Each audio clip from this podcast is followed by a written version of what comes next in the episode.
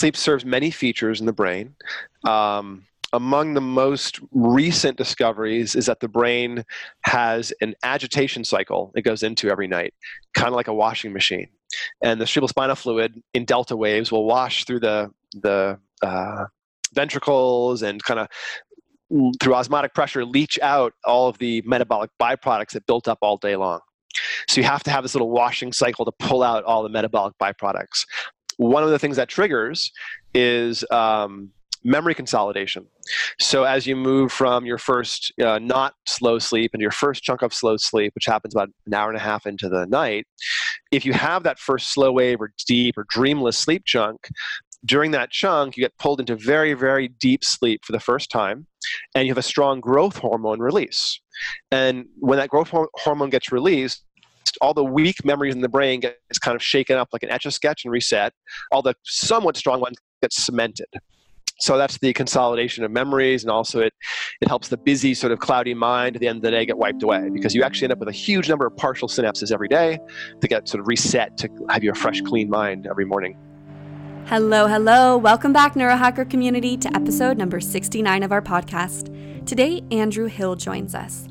He is a cognitive neuroscientist and founder of the Peak Brain Institute, where he works extensively with neurofeedback. This episode is filled with science backed tips to improve your sleep and beat anxiety. For details on this episode, be sure to go to neurohacker.com slash podcast. You'll get a summary of our show, the full transcript, and can join in the conversation in the comments. Speaking of sleep, we have exciting news at Neurohacker Collective. Our long awaited sleep product will be released in just a few weeks. Qualia Night is a new approach to addressing sleep. Rather than the standard approach that largely orients around providing sedation shortly before bed, our product is intended to be taken around dinner time and focuses on optimizing the restorative properties of sleep. This unique patent pending formula gives your body what it needs to have a relaxing evening and deep, refreshing sleep. Sign up at neurohacker.com to be the first to know when the product is released. Now, without further ado, let's jump into the show. Here's Heather and Andrew. Welcome to Collective Insights. I'm your host today, Dr. Heather Sandison, and I'm thrilled and delighted to have Dr. Andrew Hill with us. Welcome, Andrew. Thanks for having me. I appreciate it. So, he is one of the top peak performance coaches in the country. He's got a PhD in cognitive neuroscience from UCLA's Department of Psychology and continues to do research today on attention and cognition. The research methodology includes EEG, QEEG, and ERP. Can I just stop right there? And can you, sure, those acronyms, can you just define them and let us know what we're talking about? Right. So EEG broadly is brain waves uh, or electricity your brain produces.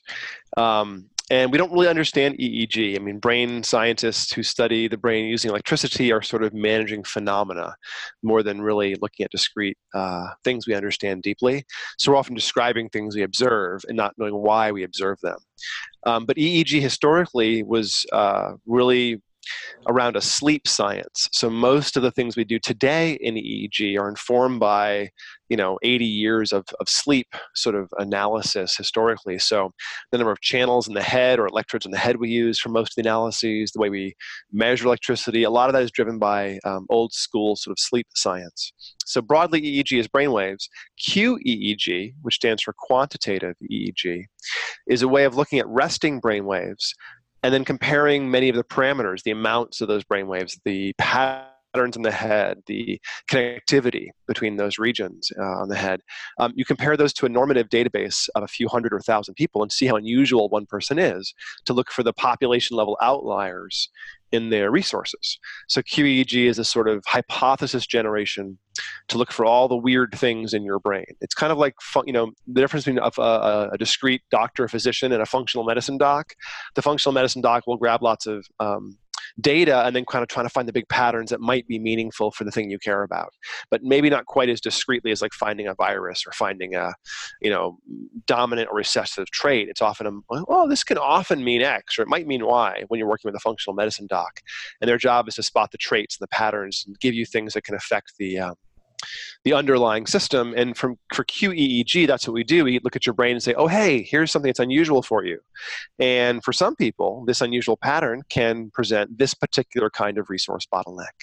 And some of the patterns we see in brain mapping or QEEG are almost valid. They're almost diagnostic, like the markers for ADHD. Um, blindly, you can sort people into buckets of ADHD and non ADHD, thousands of people, never asking them one question or measuring their attention at all, simply looking at the single measurement of the ratio of theta brain waves to beta brain waves at the top of the head.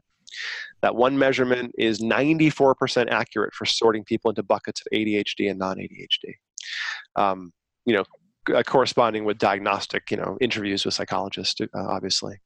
So that that's QEEG. It gives us discriminants or statistics and go, oh, that's interesting. Here's an unusual feature for you to tease apart where things might land. And then ERPs is another EEG technology, uh, event related or evoke potential. And that's the brain having a moment of either binding to information in the outside world or attending to something or, or making a choice. So that's the brain reacting in, in real time within milliseconds to something you're observing or thinking or deciding to do or noticing a grammatical error or being startled. The brain has these little blips where it responds within you know between 50 and about 350 or 450 milliseconds to every event around it that you're perceiving as well as internal events. And that's what erp is is looking at the sort of subtle music the brain is playing in response to the input output of information. And that uh, erp is really a scientific endeavor to sort of understand the basics of how the brain works where qeeg is science to understand maybe how you work. And then EEG is just broad science, and then we do EEG biofeedback or neurofeedback to change your brain uh, by exercising the resources and actually physically changing your brain over many weeks and months. So there's all different ways we use EEG, uh, and I, I, use EEG in my uh, different areas. So. so tell me more about the exercise. You're speaking from the perspective of like an athletic coach or a physical trainer, personal yeah. trainer. Um, what does that exercise look like? So the biofeedback broadly, um, to do a session of EEG-based biofeedback, you would come in and uh, sit in a chair, uh, and you would put three or four or five wires on. So we put a couple ear clips on your ears, and then we would stick one or two wires to the spot on your head we want to exercise, and we'll measure the brain waves under those electrodes in real time and your brain's changing moment to moment. So the most valid again marker in brain brain mapping is uh, the, is adhd the, the ratio of theta brain waves to beta brain waves. Theta is a slow brain wave. It runs at about six or seven uh, cycles per second. Beta that we're talking about is up about twice that 12 to 15 uh, cycles per second. If the ratio of theta to beta is above about two or two and a half in an adult it's adhd um, if it's below that it's probably not so you can measure the amount of theta you're making moment to moment. It's going to fluctuate. And whenever it happens on its own to drift down for half a second, the biofeedback, biofeedback machine goes, Good job, brain, and makes something happen on a screen. So you might be watching a uh, Pac-Man eat dots, or a spaceship fly across a lake, or a dragon or something fly, or you know maybe your car is zipping around uh, off-road tracks hitting zombies or something.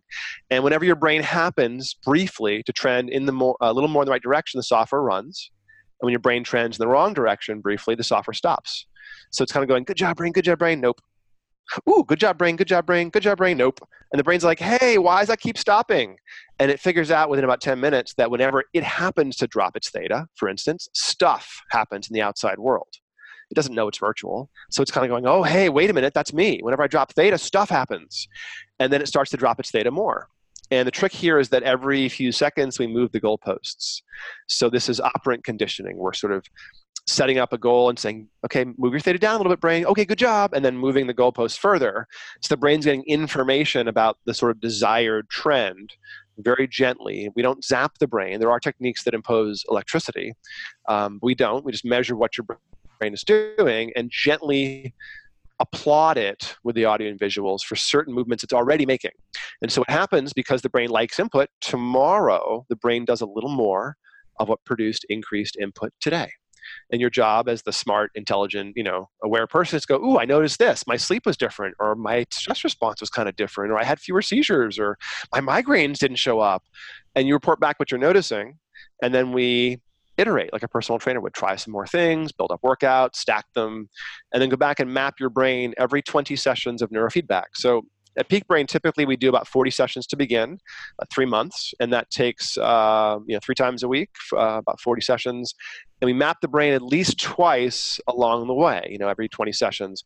And typically from the beginning to about the month three mark, uh, almost everyone with stress, attention, sleep, kind of basic problems, will make somewhere between two and three standard deviations of change on brain mapping at rest as well as on executive function tests.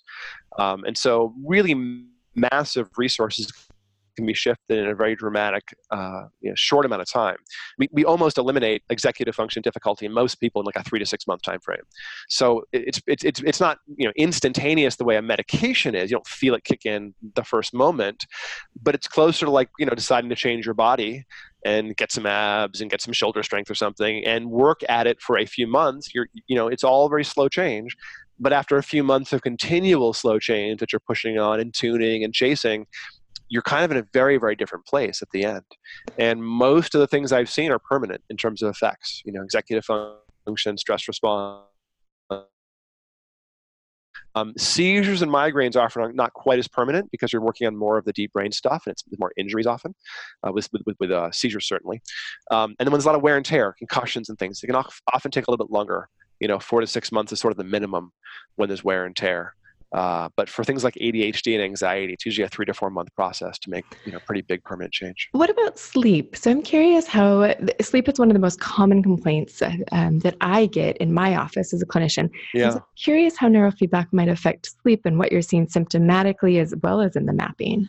Yeah, so I will often, sometimes, I'll see sleep indicators in the maps where I can guess that someone has a sleep difficulty. Um, we uh, some of the more reliable things that show up are anxiety features in the brain maps because we have specific circuits for um, noticing the environment, switching our attention that get a little bit ramped up when we experience anxiety. You know, there's no real depression feature in the brain. I can't see depression as a marker, but I can see rumination, perseveration, hypervigilance, those sorts of features of anxiety. Sometimes those come along with um, some of the stress features will come along with markers that suggest difficulty with sleep onset or with the maintenance, the depth of sleep. Those are often common features that co occur with anxiety complaints. So those will show up in, in anxiety. Also in ADHD, there's some good theories these days that ADHD is a failure of sleep spindle stabilization. One of the one of the core theories, SMR, this 12 to 15 hertz that we actually use to eliminate ADHD seems to be a bit impaired in sleep. So everybody who does neurofeedback the way that we do it gets sleep benefits. Everybody, whether or not you come in with a sleep problem. And if you come in with a sleep problem, this is often the best sleep you've ever gotten in your life after in the first couple of weeks. And so, you mentioned that a lot of this is permanent. Now, do you see yeah. the same thing in sleep? We do, yeah. Sleep tends, I mean, anything you regulate enough tends to stay regulated because the brain is practicing it, so to speak, every day. It's kind of like if you had a torn knee and you went to physical therapy for six months. At the end of that process, you have a nice strong knee, probably, and now you're walking around every day and you're keeping your knee strong. If you start staying up all night long, um, you know, do these do things that are counter to circadian entrainment, eat late at night, um, don't exercise. You know, after a few weeks, you absolutely would have eroded your sleep quality. But often, I find when there's a significant sleep issue, well, there's really two things. One is everyone's got sleep issues that are worse than they think. And the people that are really have bad sleep issues, it's not the sleep anymore that's the issue, it's the anxiety around the sleep issue. That's the real big problem. So in the mild sort of subacute, yeah, I got a sleep issue, but you know, they don't realize how bad it is, everyone gets amazing regulation. They stop sleeping like you know really really well in the folks for whom it's really an anxiety a sleep anxiety phenomenon now we often drop the anxiety before we drop the sleep. And, and we don't get the sleep changes until the anxiety drops. Because what started off as a sleep problem has flipped over into becoming an anxiety problem in the brain in terms of where it's being uh, maintained, if you will, in the brain. Can you tell us why it's so important to get good sleep and what the science is around that? Why it's important to get good sleep? Yeah. There's many reasons. Uh, sleep serves many features in the brain. Um, among the most recent discoveries is that the brain has an agitation cycle it goes into every night, kind of like a washing machine. And the cerebrospinal fluid in delta waves will wash through the, the uh, ventricles and kind of through osmotic pressure, leach out all of the metabolic byproducts that built up all day long. So you have to have this little washing cycle to pull out all the metabolic byproducts. One of the things that triggers is um, memory consolidation. So as you move from your first uh, not slow sleep into your first chunk of slow sleep, which happens about an hour and a half into the night, if you have that first slow wave or deep or dreamless sleep chunk, during that chunk, you get pulled into very, very deep sleep for the first time, and you have a strong growth hormone release.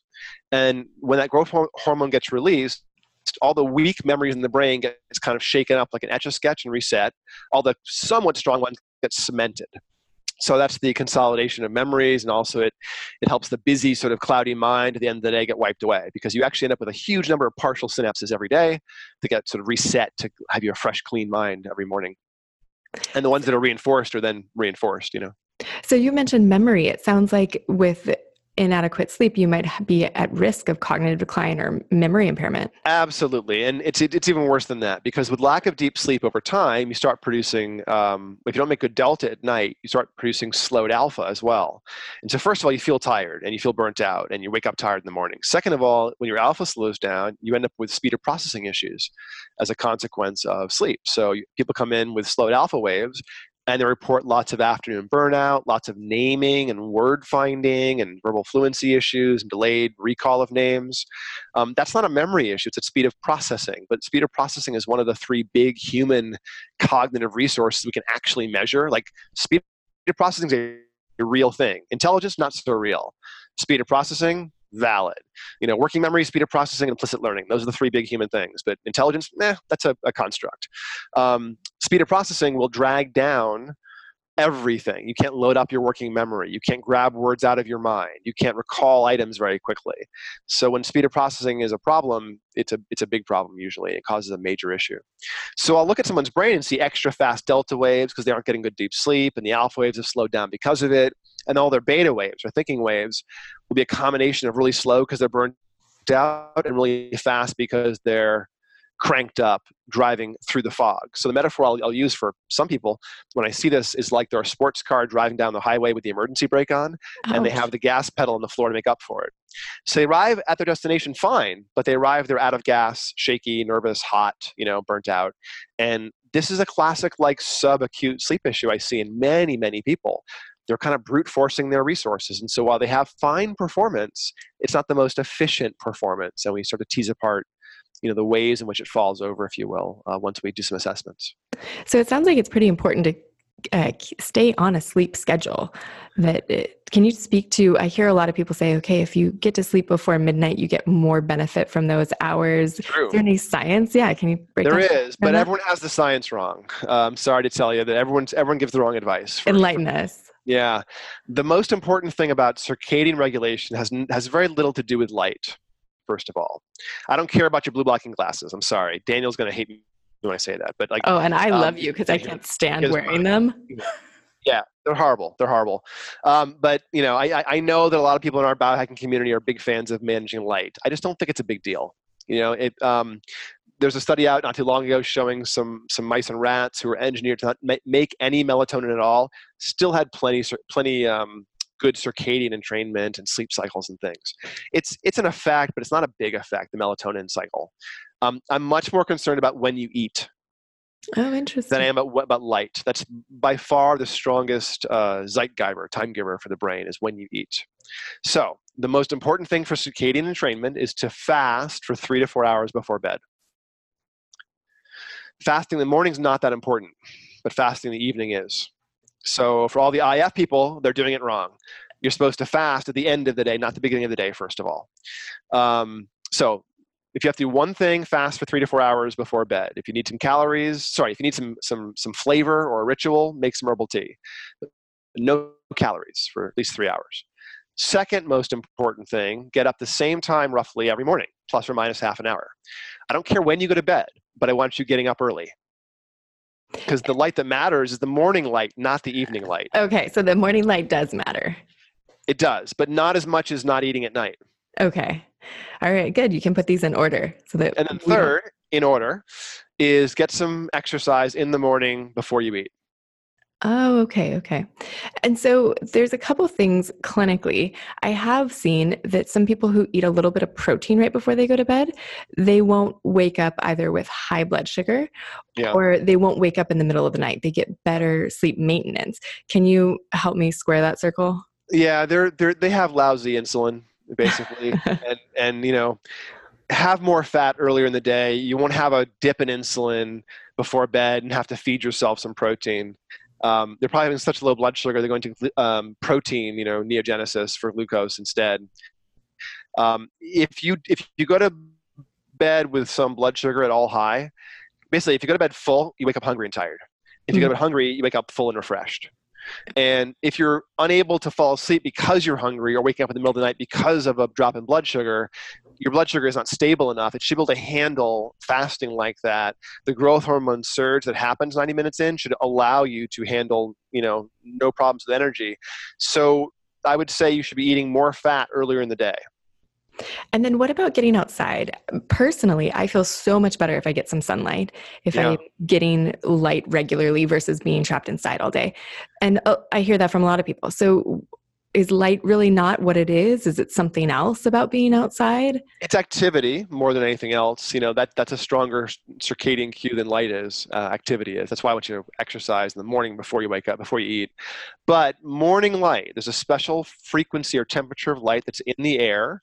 Um, within one hour of dawn, it's very prevalent. After that, that it's pretty much gone because the sun's higher in the sky and it gets reflected back into space. But this, this sort of blue light, um, this, the, there's a structure above the optic chiasm, the, the nerves that cross behind the eyes, the optic X, the chi. It's called the optic chiasm. And above the optic chiasm, you have a nucleus called the suprachiasmatic nucleus, the SCN. And the SCN's job is to monitor the temperature of light hitting the retina. And it's very specially tuned to react strongly to a certain frequency of light that's only there at the beginning of the day.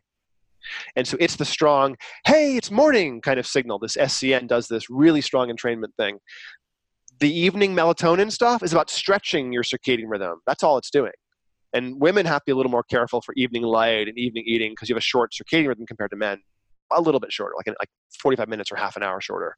So if you do late night eating, women, it's a little more damaging because you're already at the end of your circadian rhythm, so it gets stretched more easily than it would for men. So But is this the reason why I need more sleep?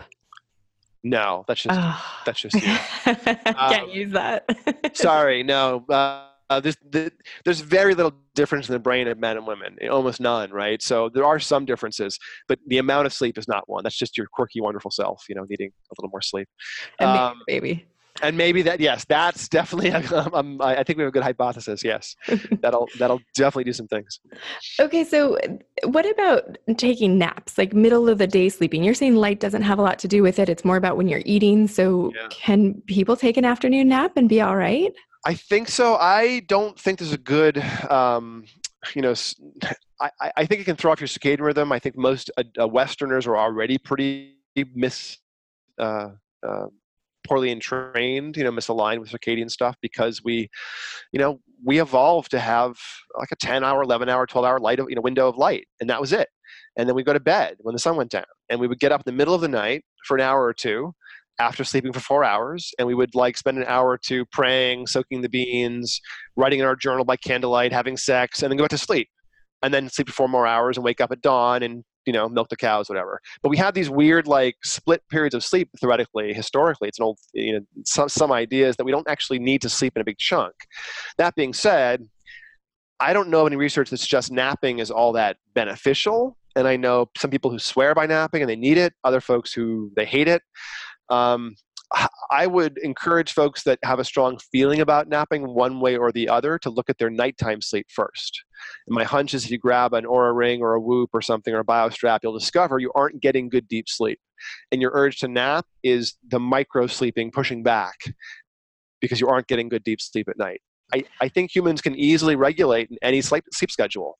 You know, we can become larks or owls, or we can, we can sleep in one giant chunk, we can be Socrates and sleep, you know, 20 minutes every four hours if we want to. Uh, You know, we're very adaptable, but I think in a modern world, most of us should probably, you know, adults, you know, nor- north of 16 or something, should probably be sleeping in one chunk roughly most nights and napping is probably not the most efficient for most people but that's just that's more of a, of a theory i don't have good science behind that So you mentioned some uh, devices you can use at home to track your sleep. What are your favorites? Basically, anything that tracks HRV, heart rate variability, is, is an okay way of tracking sleep stage. Um, there's no good EEG sleep trackers for the home user anymore. There were some in the market 10 years ago, but not currently. Um, so the HRV trackers that are sort of, I think, best in class, um, you can go cheap and get a Fitbit, which is like 150 bucks. Those are actually pretty good. Um, or you can get really high end and go with like a, a Whoop, which is a, for athletes and high performance. It's a wrist strap you wear all the time, um, and it measures your heart rate when you're exercising and measures your heart rate variability day to day and how it tells you about your sleep stages, tells you about your body strain if you're ready to hit the gym hard that day or if you should relax because of your heart rate variability, suggesting you haven't recovered yet from the previous workout. Um, and then the Oura Ring is a sort of biohackers, you know, style device which uh, does some sleep tracking as well. The Oura Ring only tracks at night, so you can't use it during workouts. Um, it relies on some bi- biomechanical tricks like the fingers swelling up at night to get good data. So I'm not a huge fan of the Oura Ring as a sleep tracker because it's not continuous day in, day out. But I have certain friends in the biohacker world who will only use the Oura because they can turn off the Bluetooth on it. Hmm. Um, and they don't want to have any uh, electromagnetic, electromagnetic, you know, signals. That's another thing that I that I don't care about. That all my biohacker friends are really hot on is electromagnetic signals. I don't think there's any issue with EM. And 5G. I'm not concerned about 5G, EM, cell phones, none of it, because I know how damn hard it, it is to get anything in or out of the skull. It's nearly impossible to get electricity in and out of the skull. It's so hard.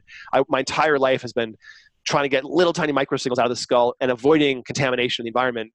You know, it, it, like there was a study last summer showing you can do uh, a TMS across the skull of a corpse and none of the electricity gets in. It goes around the skull, not through the skull you know so I, I just don't think that EM is a big deal. I'm not concerned about it. You know, essentially visible or, or invisible. I'm not concerned about EM as, as a big driver. Not when we have so much more control over when we eat, when we sleep, when we're active, and those do move things rapidly and obviously. And there's no there's no science question about light and eating. You know, sorry about uh, activity and eating. There is some question about light, about being a big deal. But eating, that's not that's been well understood for decades about the biggest uh, you know zeitgeber or time giver. So let's talk more specifically about eating. What nutrients influence how well we sleep?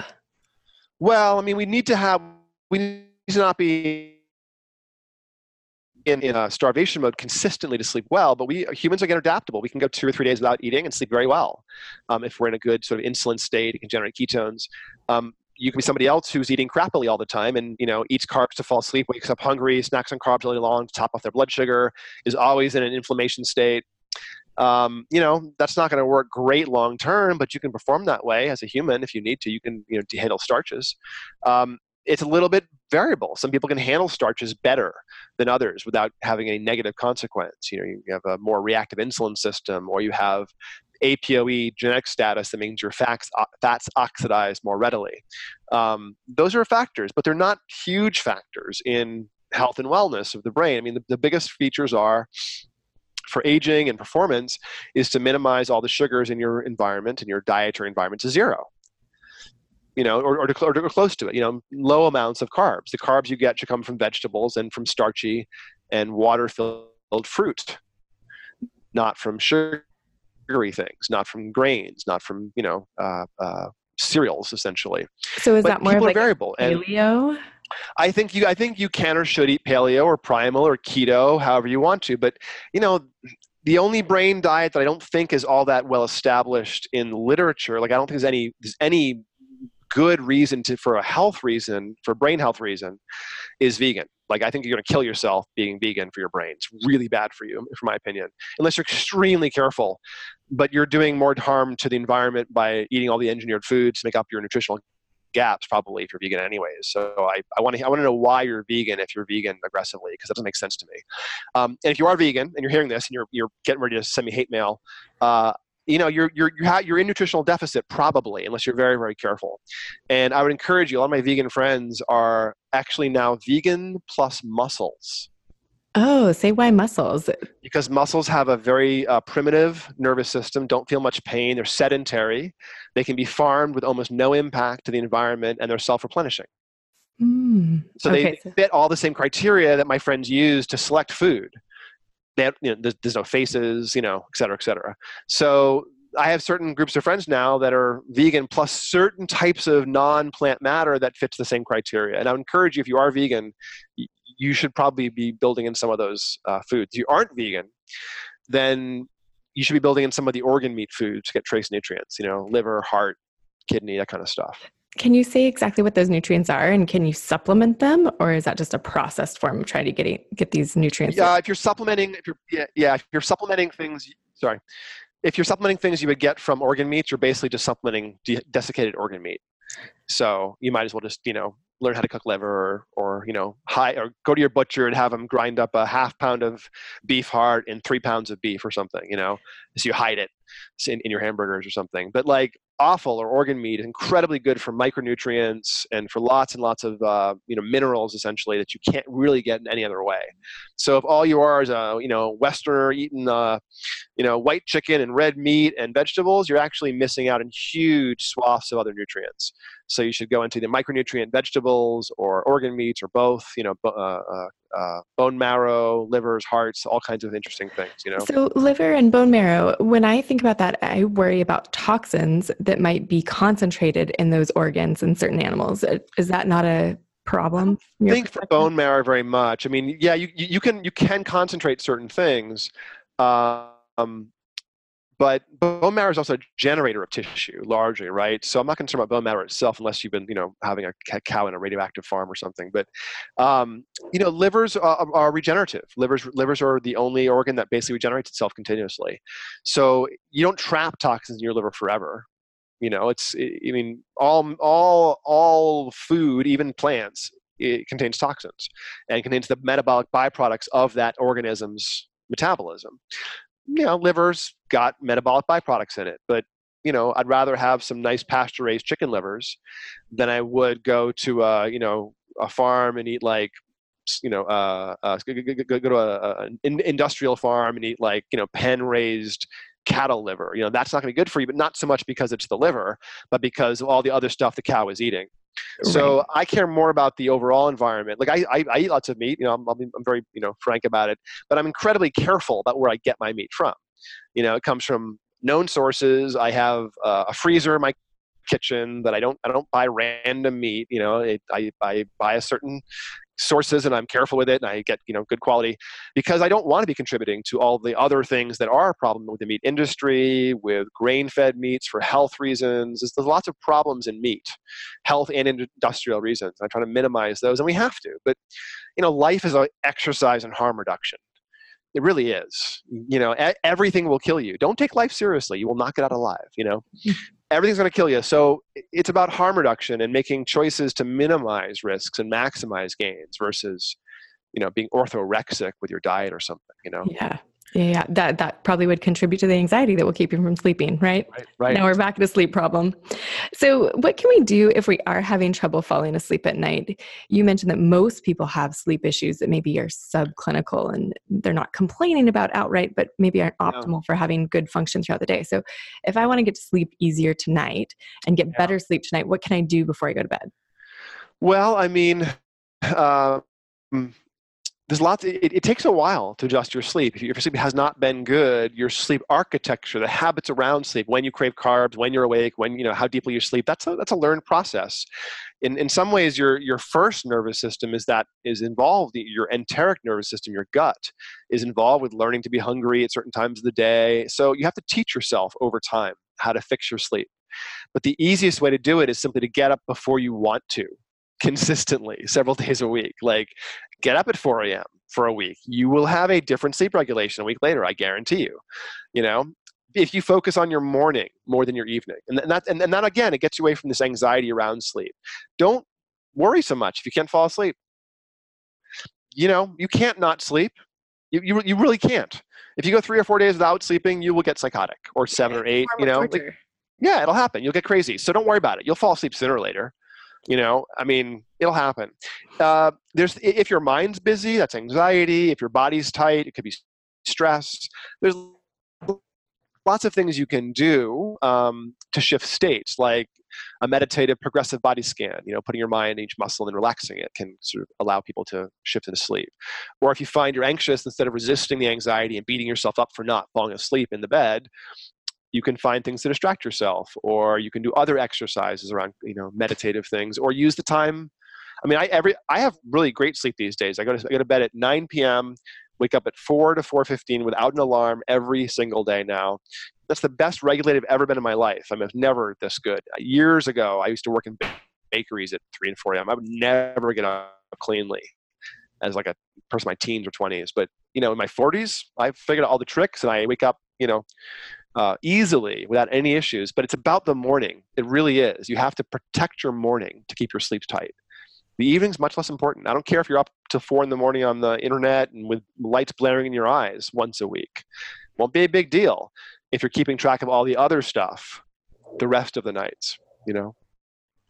And then what about people who wake up? I mean, this may be the same answer, but people who can't maintain their sleep, is it the same thing? You want them waking up at 4 a.m. Well, and just get out I of do, bed? I do, but those people have sleep maintenance, it's usually anxiety. It's a generalized Mm-hmm. anxiety. Often the, the brain's kind of peeking through the through the veil of sleep all night long and white knuckling the world, not letting go of the world. The person's often a bit hyper vigilant. And what you're getting is a sleep disruption because the brain is anxious and kind of peering around all night long. And that usually comes along with a lot of crappy deep sleep and a lot of fatigue. Um, so I would actually want to have the person examine the, what's provoking or supporting the anxiety more than the sleep when it's a sleep maintenance issue. Sleep onset can be sleep stuff, regulation of sleep stuff can be anxiety too, but a sleep onset can be insomnia. But maintenance of sleep, I almost always find has features of generalized anxiety that goes along with it. And so I'd want to figure out how to work on that, be it uh, feedback or neurofeedback or therapy or something else to work on those uh, those more palliative, you know, ways of dissolving that stress response. I'm curious your opinion about benzos and really generally GABA receptor agonists. So alcohol, phenyl GABA, Yeah. Ambien, and Klonopin, or Generally, they cause problems. okay, You know, And that's that's they short answer. they might get you a little bit of relief tonight, but over time it's going to cause more. Very problems. short. Yeah. For, for, for, for, for days or weeks, you'll get benefits, and then you'll end up in trouble. Now, not all of them are habit forming. Many are. Um, and that's you get in second level trouble, you know, if things are habit forming. Most GABAergics are fairly habit forming.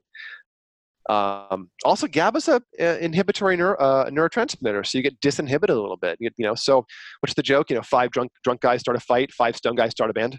Um, so you know, GABAergics, uh, the brain tends to require its GABA to be at a fairly stable level moment to moment.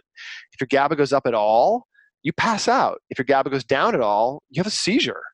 You know, because the GABA and the glutamate are in tightly tight balance and they're very tightly regulated. They, they can't be shifted much at all. So, you know, I'm not a big fan of monkeying with GABA with external, you know, exogenous chemicals because it's such a powerful system that re-regulates itself to keep the GABA internally at the same level because it can't handle a change. This is why alcoholism produces a shaky, nervous, burnt out person who can't fall asleep after a few years because that's a GABA. The brain stops producing GABA with the alcohol releasing the GABA. You know, for folks that are listening, that, that smooth, warm feeling you have a couple weeks, a couple drinks in, that's GABA being released in your brain. It feels good. But if you keep doing that, the brain is like, oh, I don't need to produce GABA, and it starts to ramp its glutamate up to compensate for the alcohol you're drinking. So you have the glutamate, glutamatergic, if you will, tone increased. In the absence of drinking, you're shaking, you're nervous, your cardiovascular system spikes, you have seizures, you can't fall asleep. That's all a failure of your own endogenous GABAergic production. So I'm not a big fan of people. I mean, I, I work with tons of people come uh, through my offices having done lots of GABAergics are still on them. And those people that have done them for any length of time are addicted and almost everyone who's been taking them for years has no effect from them Mhm. is still taking them like they're on xanax every night to get some sleep because they don't take xanax they're having anxiety attacks for the first three, night, three hours of the night but they aren't getting better sleep because of it They've just been addicted to xanax for 10 years And there's an argument that you might be getting worse sleep if you're taking a benzo, right? Absolutely. You're in a hypno- hypnotic state. There is no drug that causes sleep. So benzos kick anxiety out of the way. Theoretically, you're tired, then you fall asleep. But there are no drugs that trigger the sleep state. So any drug that causes sleep-like states is a hypnotic drug that produces a state that is not actually asleep, and you might spend all night long in a hypnotic trance, wake up having not rested. Things like Ambien and you know uh, all those other next generation sleep drugs. Those are just hypnotics. They they're not producing sleep. They're producing you know a rubber mallet to your mind so that you think so that you can get out of your own way a little bit maybe fall asleep later but people take also, also even melatonin for sleep people take massively too many doses i mean the effective dose of melatonin is 300 micrograms 3.3 milligrams that's it but there's a bimodal dose curve where people get a response at about three to 500 micrograms, and they get another response at about like five to 50. And there's nothing in between in terms of responses. But if you take 5, 10, 15, 20 milligrams, you get effects from melatonin two or three days later in rebound versus taking 0.3 milligrams, you get a very nice, strong effect that wears off the same night. So everyone's using melatonin wrong, first of all, almost everybody, because you're overdosing it because they're essentially abusing a fairly innocuous, but, but abusing a drug that your body uses to signal. So um, I think that people are getting into trouble with mel- melatonin as much as they are Xanax. Honestly. Oh, wow, that's a big call. Yeah. Um, and then the, the, consequences of that trouble are much reduced. You know, the consequences of melatonin issues are just continued crappy deep sleep and sleep onset. The consequences of uh, Xanax abuse are much much higher, obviously. But I think that it's a bigger problem probably melatonin than Xanax uh, for more people, you know. Just because it's more ubiquitous, you don't need a prescription yeah. for it. Yeah, because more people are using it. Most people are using it wrong. Yeah. And with melatonin, does it in- interfere with your quality of sleep to the degree that a benzodiazepine does? It probably interferes with the quality of your sleep the second night, not the first night. Um, also, I'm a little concerned that melatonin could downregulate serotonin because melatonin in the brain is produced from serotonin as the raw material. So the uh, neurotransmitters are constructed by enzymes, which will create one thing, convert to the next, to the next, to the next, like tyrosine's converted into dopamine. Well, serotonin is converted into melatonin. It's the raw material. So all serotonin neurons in the in the body have an autoreceptor, a receptor that listens to the amount of neurotransmitter that same neuron's releasing into the synapse. And if it releases too much, it downregulates. So this is why SSRIs, after you take it for several weeks, um, Prozac and whatever, you actually have lower serotonin amounts in your body than you than before because the autoreceptors actually downregulate serotonin production when you boost it with drugs. Okay, so that's a great segue into trazodone and doxepin and those and SSRIs for sleep. Opinion yeah. there? Um, I don't think they work that well, except in short term. And it's just usually when it works, it's because the person was depressed or anxious and you're breaking that state.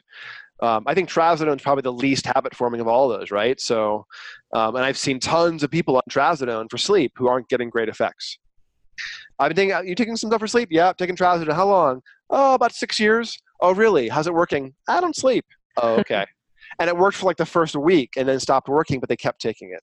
That's very common for sleep meds. Is the the efficacy goes away, but the person keeps taking it. So. So, are there any other tips or hacks that you have for getting better sleep? I think I let's just go through them real yeah. quick. So, fast for three hours before you get to bed. Yeah. Wake up at 4 a.m.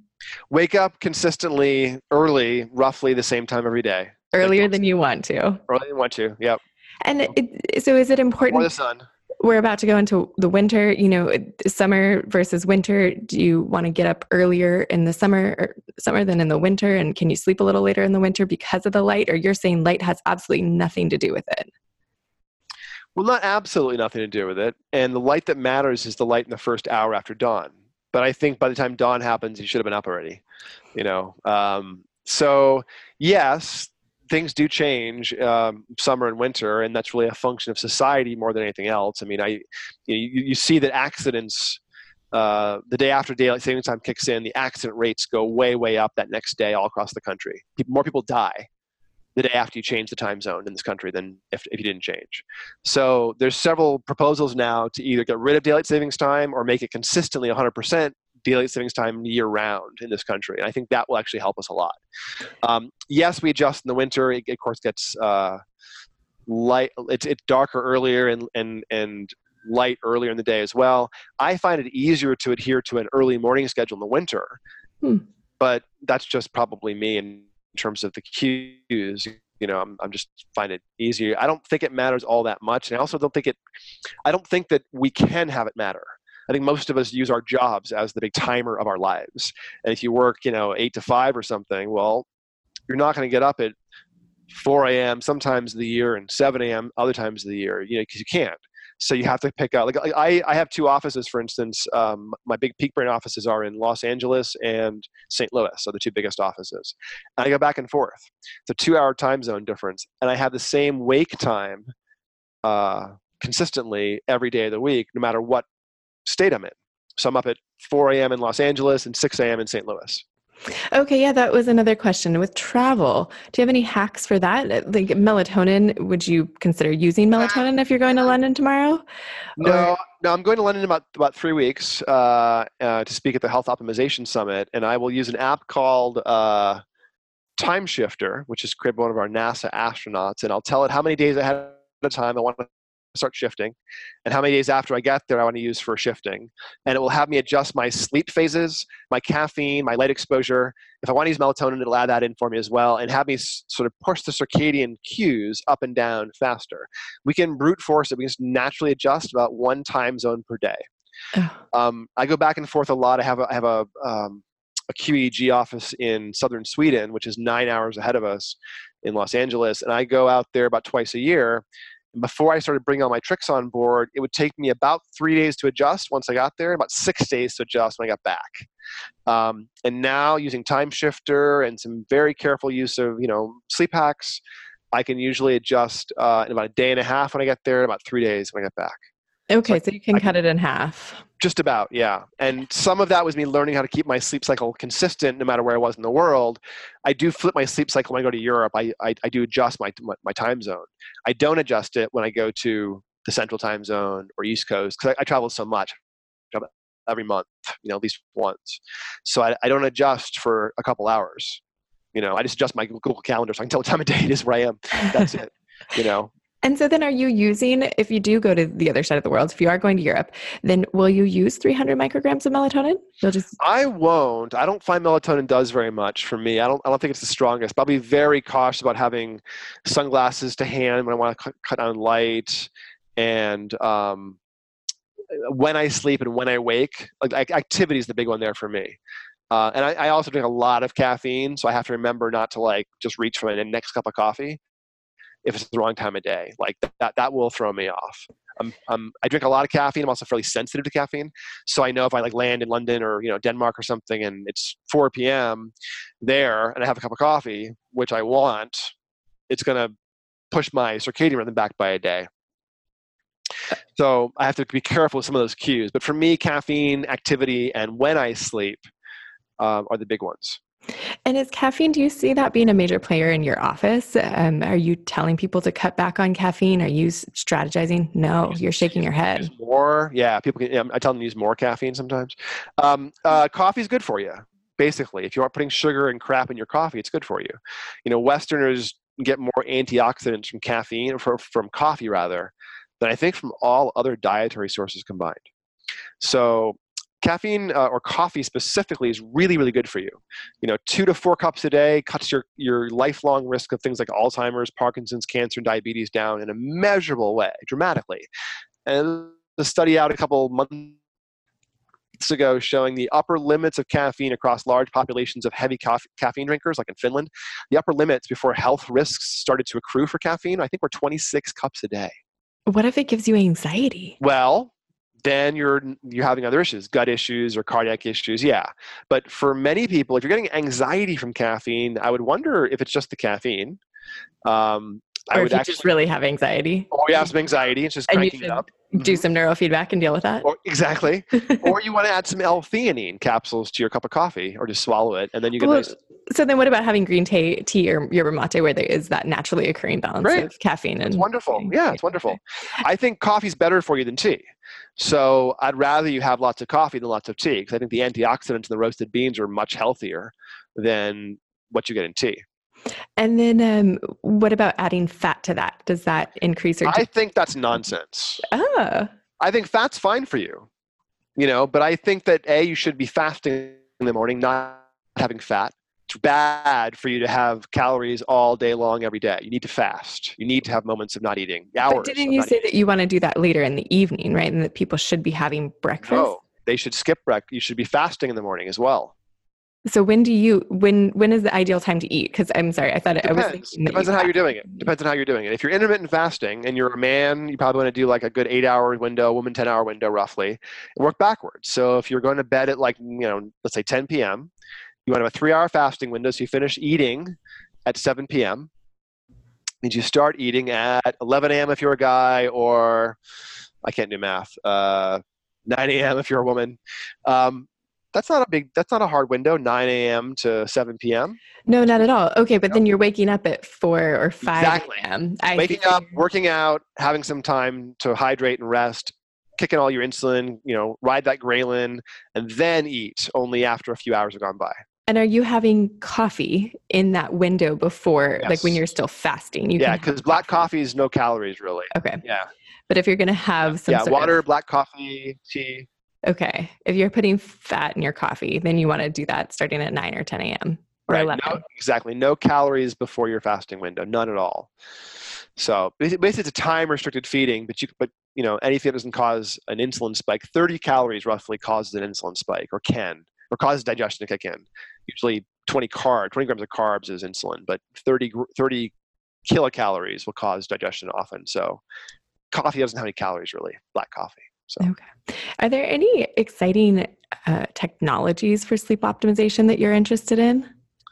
just this sort of proliferation of sleep hackers we're getting access to. I think that there's a lot on the horizon. I think I'm very excited about what the Whoop and the Oura are doing. There's another company up here in uh, Santa Barbara, uh, the BioStraps, interesting technology as well. And my guess is that over the next year or two, we'll be having more and more access to self, you know, quantified self tech to understand more and more about what's happening um, uh, for ourselves. So And what about sleep studies? What is your feeling about a inpatient, like overnight sleep study in a hospital versus the at-home ones? How relevant do you think those are? They're It's pretty expensive a little bit, and you might not sleep your natural amount. So um, what you'll have to do, I mean, depends on why. If if you uh, um, if you think you have apnea, go get a sleep study. But if you just are wondering about your sleep quality, buy a cheap sleep tracker, and it's a lifestyle thing. I mean, it's, it's kind of like a you know these things aren't perfectly accurate, but they're accurate the way a body fat scale would be. If you step on a body fat scale today and it says 20%, and tomorrow it says 18%, you probably had about a 2% drop. It wasn't actually accurate numbers either way, but it's roughly a change. So I would look at the sleep trackers and go, oh, cool, hour and a half of deep sleep. And then you have uh, like three glasses of wine tonight, and tomorrow you're like, ooh, an hour of deep sleep. Ooh, okay. And you learn from it. I don't care what the quality of the data is so much these days, but what I don't want, I mean, I have a couple clients done this and I have to kind of read them the riot act, is I have people that will buy like 17 different devices to track the same thing and they'll track all the different data streams of all the devices. And, and I'm like, how's your sleep? I don't know. What do you mean? You're tracking it, right? Yeah. Well, how's your sleep? Well, on which device? right. Yeah. No, I, I've been noticing the same thing that it doesn't seem like they're overall like super, super accurate, but that Yeah. baseline and then the, the measurable difference from night to night based on different variables Right. that change is super informative. Right, right. Yeah. I, and, and I think the Whoop and the Oura, which are tend to converge pretty well, seem to uh, seem to have some good uh, validity. My guess is all the devices are getting better and better these Yeah. days and over the next Yeah. couple of years. As we get more data. So I know you are a busy man and you have to go. I have one last question for you. If you could get any Sure. study done on sleep with an unlimited budget, what would it be? What do you think we're missing in the research? Mm. Um, I think we need a good sense of what day to day things are affecting sleep. Like, I want people to ca- carry around uh, day trackers and look at their carbohydrate consumption, their exercise, their stress, their screens, their alcohol, and correlate that kind of stuff with sleep. Unlimited money, I would give everyone a really high end quantified self device that would tie into their sleep trackers. And then track lifestyle factors that we know affect sleep. If you're fasting, what you're eating, when you're exercising and look at how those because those because we know these are the big zeitgebers we just don't necessarily know how they combine or you know who's sensitive to which ones so that can be teased apart a lot further i think What fun. Well, we will look forward to that happening someday. So we all know how to get the best sleep. that's right Andrew, thank you so much for your time and for all, sharing all of your expertise and wisdom today. It's been an absolute pleasure. my pleasure thanks for having me i appreciate it Awesome. Take care. Talk to you soon. Bye. Thank you for being with us for this conversation with Andrew Hill. If you didn't know already, one of the other things we do in the collective is create supplements for better cognition, better aging, and more energy. If you're looking for any or all of that, go to neurohacker.com to learn more. And as our gift to you, we're offering an additional 15% off your first order using the code PODCAST69. If you have questions about this content, please leave them on our site at neurohacker.com slash podcast, and we'll work to get those answered on a future episode. Make sure to go leave us a five-star review and subscribe to our podcast. We'll see you next time.